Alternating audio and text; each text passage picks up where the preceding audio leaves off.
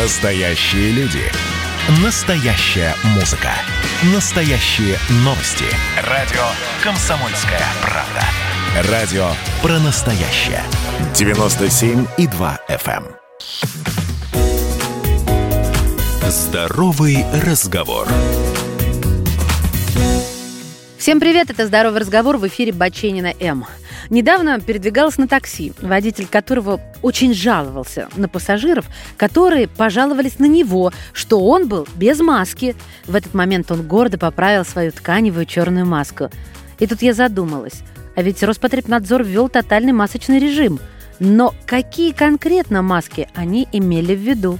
Смотрим приказ номер 605-63.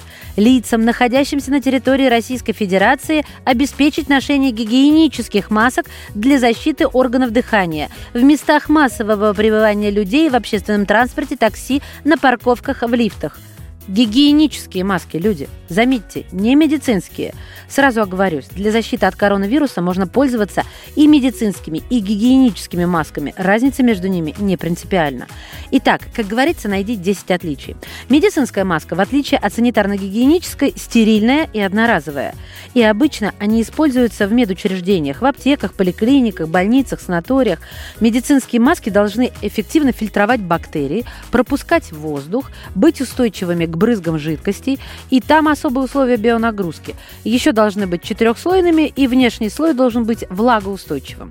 А санитарно-гигиенические защитные маски могут использоваться не только медиками. Их круглый год носят в тех странах и населенных пунктах, где в воздухе много выхлопных газов. Они защищают дыхательные пути от пыли и других загрязнений. Эти маски многоразового использования. Медицинские маски делают из мелтблауна или спанбонда. Это материалы, которые называются нетканные. Они создаются с помощью напыления специального состава на плоскую поверхность. А вот тканевые маски делаются из ниток, сотканных каким-либо образом. Согласно проведенным многочисленным исследованиям, чем больше плотность нитей, то есть чем больше нити на квадратный сантиметр, тем меньше капель пропускает эта ткань. Причем этот показатель влияет на эффективность ткани даже больше, чем количество слоев в вашей маске. Другими словами, лучше маска из одного слоя плотной ткани, чем маска из двух слоев условной марли, даже если в сумме количество нитей на квадратный сантиметр в этих двух масках одинаково. Если маска плохо фильтрует капли, то она не только не помогает, она наносит вред. Материал маски может, так сказать, дробить капли, как если бы капля попала на решетку. А чем легче капля, тем дольше она находится в воздухе, не падает и остается потенциальным источником заражения. Вот в этом случае получается, что без маски даже лучше, чем в ней. С другой стороны, если ткань будет слишком плотной и через нее будет тяжело дышать, воздух может выходить через имеющиеся отверстия по бокам, а сама маска быстро станет мокрой и небезопасной. Чтобы понять, насколько плотная ткань, из которой сделана ваша маска, посмотрите через нее на свет. Меньше света – плотнее маска. Многие модники нынче тратятся и носят дорогие маски с клапаном. Люди, это опасно. Тканевые маски призваны защитить в том числе окружающих от человека, который распространяет вирус, но у которого пока нет симптомов. А что делает клапан выдоха? Правильно, пропускает выдыхаемый воздух, не фильтруя его. Так ведь легче дышать. И закрывается при вдохе, а вот чтобы хозяин маски вдохнул отфильтрованный воздух. Еще пару слов о самодельной маске. Всемирная организация здравоохранения рекомендует использовать в самодельной маске как минимум 3 слоя. Ближний к лицу должен достаточно хорошо впитывать влагу, допустим, хлопок. Внешний наоборот, допустим, полиэстер.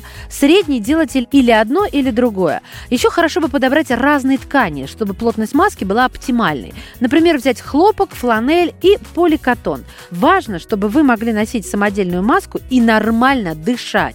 Помните, 2 слоя условной марли хуже 1 слоя плотной хлопковой ткани. В самодельной маске еще нужно использовать металлический фиксатор, сделанный из обычной проволоки, чтобы она плотнее прилегала к носу. Маска вообще должна сидеть плотно, но не натягиваться, потому что в этом случае увеличивается расстояние между нитями. Ну и не забывайте правила эксплуатации, ухода и обеззараживания самодельных масок. Берегите себя. Ваша Маша. И, внимание, хороший совет. С возрастом из-за малоподвижного образа жизни обмен веществ замедляется, и мы прибавляем в весе. А еще из-за изменений в обмене веществ повышается содержание холестерина и сахара в крови, что нередко приводит к развитию заболеваний сердца, печени и сахарному диабету.